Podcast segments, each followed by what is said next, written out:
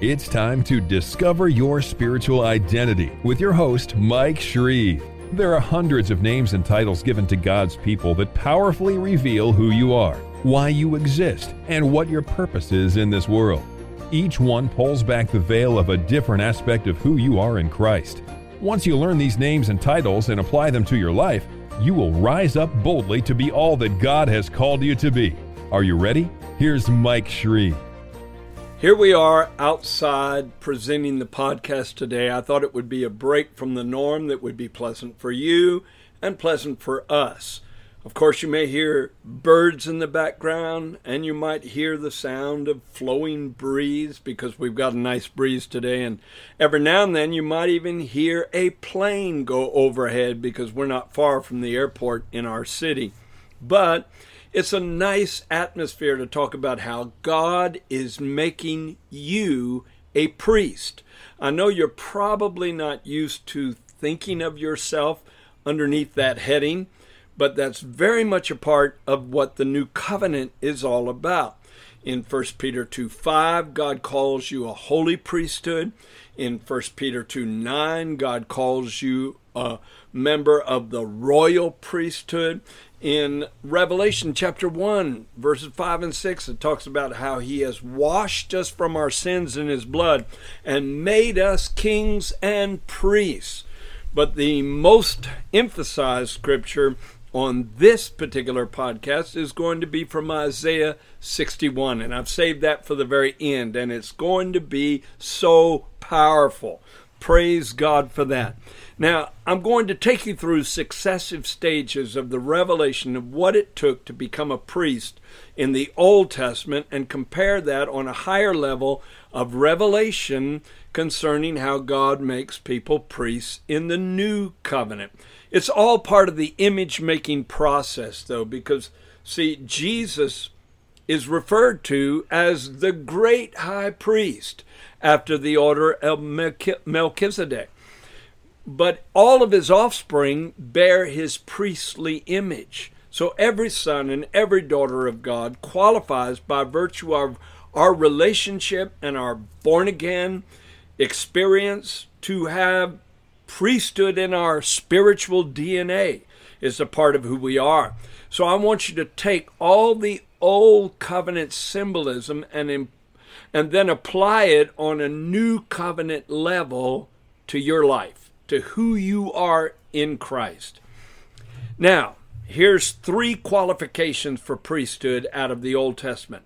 Number one, you had to be a Levite or one of the offspring of Levi. Levi was one of the 12 sons of Jacob, and his offspring were chosen for the priesthood because they were more passionate than any other tribe about protecting the purity of Israel and upholding the commandments against idolatry and worshiping other false gods. But according to Jeremiah chapter 33, verses 20 through 22, it's very evident that the status of being a Levite passes to every born again believer in the new covenant. So, what does that mean and what relevance does that have? The word Levi means joined. And the implication is you are joined to God in a special covenant of intimacy, worship, service of God, and as a Levite, representing Him in this world. You are covenantally joined to God. So spiritually, you've inherited a Levitical status. Number two, the priests had to be the offspring of Aaron. Now, the Levites were given as a gift to Aaron to do the service of the tabernacle, but only the offspring of Aaron originally were able to function in the outer court at the altar of sacrifice in the holy place, ministering there uh, before God. And so that bears a symbol because the word Aaron means enlightened. And I believe Aaron the high priest, the brother of Moses, was a type and a shadow of the enlightened one to come, the Lord Jesus Christ, who said, I am the light of the world. He came with full understanding of how to come back into a relationship with God and shared that revelation knowledge with us, enlightening us. So, because the name Aaron means enlighten, and to be a priest under the old covenant, you had to be a son of Aaron. Therefore, you have to be a son of the enlightened one, the Lord Jesus Christ. And he came fully understanding, fully comprehending the mysteries of the kingdom of God. And then he said, To us it is given to know those mysteries. Number three, you could not be a priest if you had any kind of physical deformity in your body or any kind of imperfection because the physical mirrored the spiritual. It was God's way of saying to be a priest, you can't have a hidden false agenda concerning your walk with God. You can't be hypocritical in uh, professing to the world that you're a believer and then living like an unbeliever behind the scenes. You can't have those kind of imperfections in your life. So, what rituals were performed in order for the sons of Aaron to be qualified for priesthood? Because all of those rituals have a spiritual, symbolic, metaphorical, prophetic significance, and we can apply them to our lives. First of all, for seven days, the sons of Aaron had to go through various rituals and requirements in order to qualify for the priesthood. And seven is the number of perfection, fullness, and wholeness. And once again, that's a symbol that if we're going to be functioning priests, not priests in title, but priests in actuality in the New Testament era, there's got to be a certain passion to strive for excellence and wholeness and perfection in your life, not allowing compromise in any area. Then, this is what God says in Exodus 29, verse 1. And actually, I'm going to be referencing a lot of verses in Exodus 29. You should go back and read chapter 29 and chapter 30 of Exodus just to get the full information on what was required in order for the sons of Aaron to become priests. But starting with verse 1, it says, This is what you shall do to them to hallow them for ministering to me as priests. And the word hallow means to consecrate and make holy to consecrate and make holy. He said, I am holy, so you are to be holy. That's heaven's requirement. Take one young bull and two rams without blemish, and unleavened bread, and unleavened cakes mixed with oil, and unleavened wafers anointed with oil, and make them of wheat flour, and you shall put them in one basket, and bring them in the basket with the bull and the two rams. So that was the offering that had to be offered up. And they had to be done a certain way so that Aaron's sons could be recognized by heaven as being functional in their priesthood role. Now, I'm not going to go into all the details, but there's some really interesting parts. First of all, God commissioned Moses to do what was necessary for Aaron and his sons to qualify. So they had to have a mediator. And you and I have to have a mediator. We cannot just decide to qualify for priesthood. We have to have someone who does that for us. And of course, Moses also was a type of Christ who readies us for the priesthood, who qualifies us for the priesthood. I'll talk about the bull and the rams and also the unleavened bread in just a little bit. But first, I want to give you the second requirement, which was to be washed with water. He brought Aaron and his sons to the door of the tabernacle, and they were washed. And they, of course, in the wilderness, were washed with supernaturally created water because their source of water was the rock that followed them in the wilderness. And when Moses struck the rock, out gushed this river that was supernaturally created.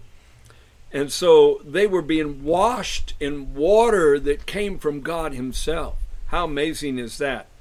And the water represents two things. Because in John chapter 7, the Holy Spirit is symbolized by water. And in Ephesians chapter 5, the Word of God is symbolized as water. Two elements in water, just like H2O makes up natural water, the Word and the Spirit make up spiritual water. And so, if you and I are going to be priests, number one requirement, you've got to be washed in the water of the Word and the water of the Spirit. Not just one time either. It's a daily exercise, it's a daily requirement. I didn't mention that there might be bugs out here too. but uh, that's what happens when you go outside, all right? Then, according to Exodus 29, verse 4, they had to have a special, or, or rather, Exodus chapter 29, verses 4 through 9, they had to have special clothing. And I'm going to go over that clothing real quickly. Number one, they were to wear a white linen tunic. It had to be linen. It couldn't be made of some kind of cloth like cotton that causes sweat. Sweat is only mentioned three times in the Bible. And the first time is with the curse. When the curse was given in the beginning, God said that Adam and his offspring would labor for their bread by the sweat of their brow. That's Genesis chapter 3, verse 19. And then it's mentioned in Exodus 44, or Ezekiel 44, rather, verses 17 and 18. And that's where the priests were told to wear linen. And the reason for it was because they were not to clothe themselves with anything that caused sweat. Hmm. And then the third time sweat is mentioned in the Bible is Luke 22 44, where Jesus was praying in the Garden of Gethsemane and bloody sweat came out of his pores as he paid the price to loose us from the original curse. So, sweat implies working by human effort to somehow achieve a place of purpose in this life and a place of connection with God. Human sweat won't do it. When the high priest went into the Holy of Holies, he could not go in there with sweat because it represents human effort. The curse of this realm, being separated from God and having to struggle within yourself to get back to Him, but you can't unless you have a mediator. So that was important. And also, the garments they wore, the tunics they wore, were white, and white represents righteousness and purity.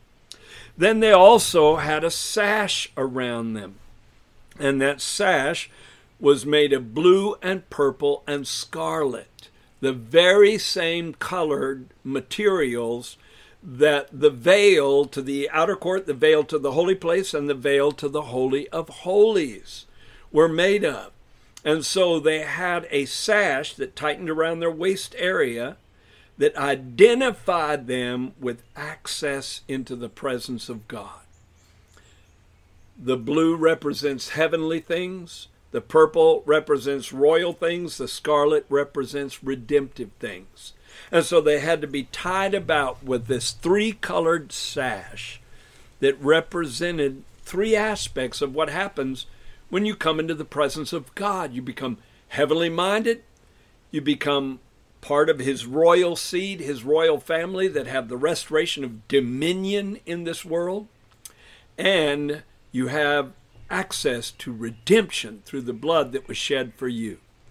That's what the sash represented. Then they were to wear a bonnet on their heads that looked like a blossoming flower. I'm kind of glad that that's not required for priests in the new covenant. Um, I'm not trying to be sacrilegious, but I would feel a little silly wearing a bonnet everywhere I go. Spiritually, I don't mind, naturally, not my preference. But the bonnet looked like a blossoming flower because flowers are beautiful. And God did mention in Exodus that the garments of the priests were for glory and for beauty for glory and for beauty. And so God's all about clothing you if you're going to be a priest. He clothes you with garments of praise. He clothes you with robes of righteousness. He clothes you with uh, with zeal as a cloak. There's different kinds of spiritual garments that he's clothing you with for glory and for beauty. Praise God. But anyway, the headpiece also speaks of this because flowers emit a sweet aroma. They're wonderful to smell. And in, get out of here, fly. And uh, he smelled the flower scent and, and wanted to uh, get some of the uh, scent on him. I guess I don't know, uh, but anyway, the that represents the fact that we should live worshipful lives that are a sweet aroma to God, where He smells a sweet savor of worshipfulness arising from us. Also, I think it's important to see that the priests were required to walk barefoot in the sanctuary area when they were in the tabernacle of Moses and later on in the temple of God. That was the requirement. So it kept them grounded. And I'm not talking about grounding where you walk on the grass so that you can pick up the energy of the earth. That's kind of a new agey idea, I think. But uh, it's talking about being grounded in the constant reminder that you don't hide yourself from your own flesh, like it says in Isaiah 58. You recognize, yes, I've been chosen by God to be a priest, but I'm still of the seed of Adam.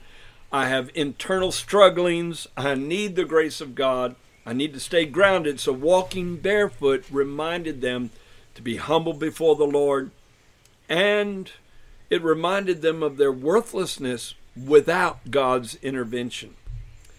Now, we're going to be quoting in just a little bit Isaiah 61 that shows you the connection between reminding yourself of how empty and worthless and futile your life is without God, yet at the same time embracing the highness and the greatness of your calling.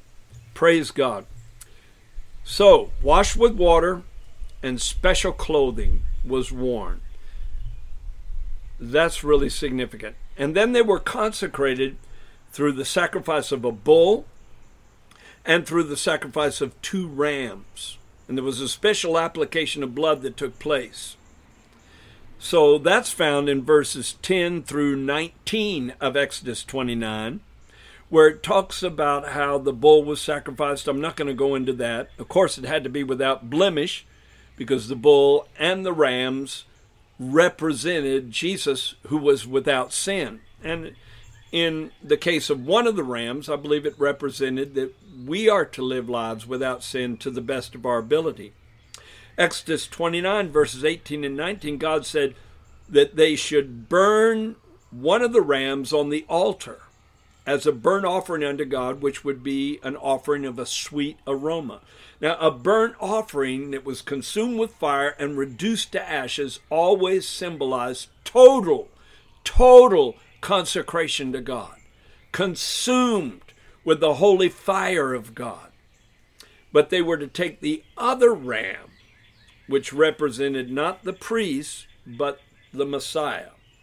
They were to take the other ram and Aaron and his son shall put their hands on the head of the ram, transfer of sin. See, laying on of hands always means a transfer. And they would transfer their sins to the head of the ram, and then the ram would be slain.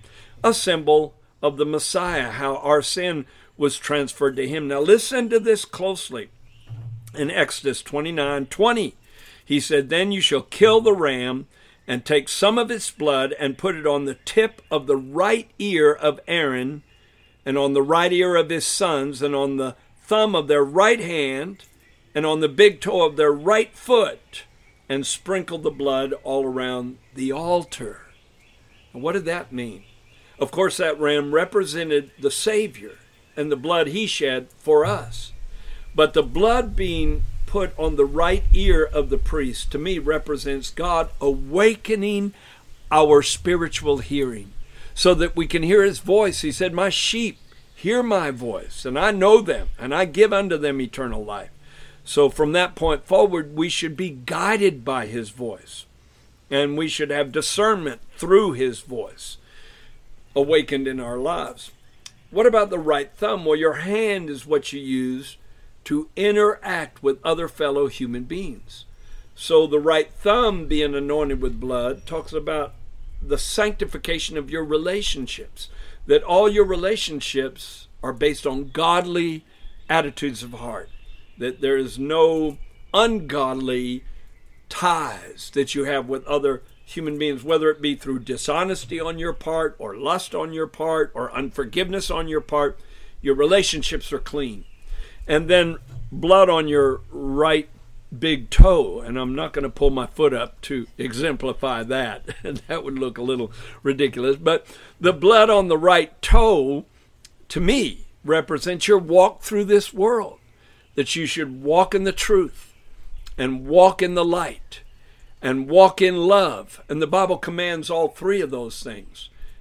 Walking according to God's direction, He leads us in the paths of righteousness for his name's sake. So a sanctified walk. All three of these were required, or you couldn't be a priest. Those three areas had to be sanctified unto God. And then in verse 21 of Exodus 29, God said, Take some of the blood that is on the altar and some of the anointing oil. See, he poured anointing oil on Aaron, but he took some of the anointing oil and sprinkled it on his sons and took the blood and sprinkled that blood on their garments. See, our garments have been washed in the blood of Jesus, and we've been sprinkled with the anointing. Jesus is the one that's anointed with the oil of gladness above all the rest of us. The oil was poured on the high priest, Aaron, but it was sprinkled on his sons. Thank God for that special anointing oil designed in Exodus chapter 30 that was only to be used to consecrate people into the priesthood and other priestly functions. Then they were to take one loaf of bread, one cake made with oil, this is verse 23, one wafer from the basket of the unleavened bread that was before the Lord. So this was consecrated bread.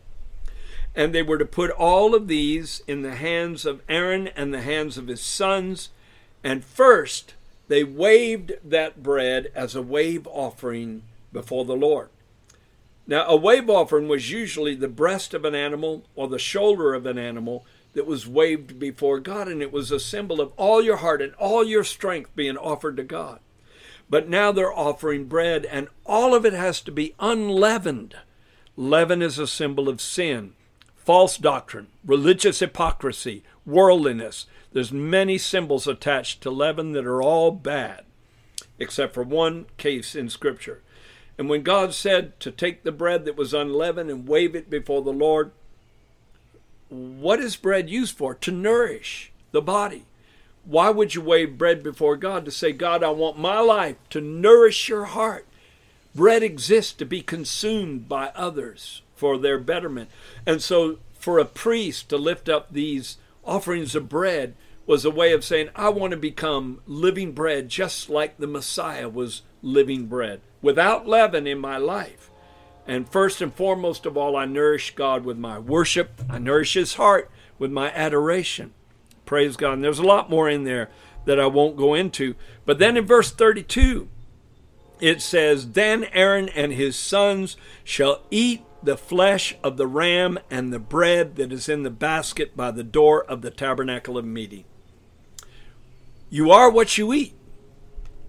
You are what you eat. That's why I quit eating bologna years ago. I read the package and it said beef lips and hog snouts. And I immediately envisioned beef lips, cow lips with the cud running over, and hog snouts. And I thought, pass the lettuce, please. you are what you eat.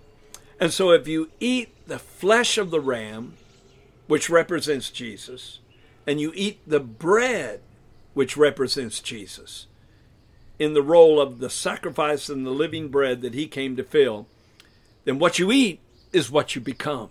It goes down into your body, naturally speaking, is broken down by the various digestive juices and distributed to the rest of your body. So food loses its identity and becomes you. And priests need to lose their ego and lose their identity and become a manifestation of the Lord Jesus Christ, bearing his image in this world. Praise God. All of this is powerful. And all of this is so that God can make you holy. Because in Leviticus 10:10, God said the particular job given to the priests and the Levites was to make a distinction, to distinguish between what is holy and unholy, what is unclean and what is clean, so that they could become the conscience of the nation of Israel. See, they had no inheritance in Israel. God said, The Levites shall have no inheritance in Israel. They never inherited a landmass. There were 48 Levitical cities spread all around Israel because they were to be pockets of influence throughout all the tribal areas so that they would be reminded of the law. And see, God uses you who fulfill the priesthood calling to become the conscience of people who are oblivious to their conscience that you work around, that you live around, that you interact with. Now, I'm going to read one last scripture and then I'm going to end. This is how God makes a priest. And possibly I'll do another podcast on this particular passage. Isaiah 61, verses 1 through 6 says, The Spirit of the Lord God is upon me because the Lord has anointed me to preach good tidings to the poor. This is the passage Jesus used to announce his ministry. He has sent me to heal the brokenhearted, to proclaim liberty to the captives, the opening of the prison to those who are bound, to proclaim the acceptable year of the Lord and the day of vengeance of our God, to comfort all who mourn. Now, this is an extension beyond what Jesus quoted in the synagogue at Nazareth. To comfort those or console those who mourn in Zion, to give them beauty for ashes, the oil of joy for mourning, the garment of praise for the spirit of heaviness, that they might be called trees of righteousness, the planting of the Lord, that he may be glorified. So he takes broken people, messed up people who are captivated by sin and brokenhearted because of life, and they're in prisons of depression or compromise or evil in their lives. He looses them, he gives them the garment of praise for the spirit of heaviness to turn them into trees of righteousness, the planting of the Lord. Why? So that they can start the process of rebuilding this world. Because verse 4 says, They shall rebuild the old ruins, they shall raise up the former desolations, they shall repair the ruined cities and the desolations of many generations. We're working against the curse. And then in verse 6 it says, You shall be named the priests of the Lord. So God takes broken-hearted people and heals them and liberates them from their captivity so that they have empathy for others that are in a similar kind of situation. And as a priest, not only do we minister to him, but we minister to them to bring them into the fold so that they can share this priesthood calling too. There's a lot more to it. Dig in the Word of God and you'll find out.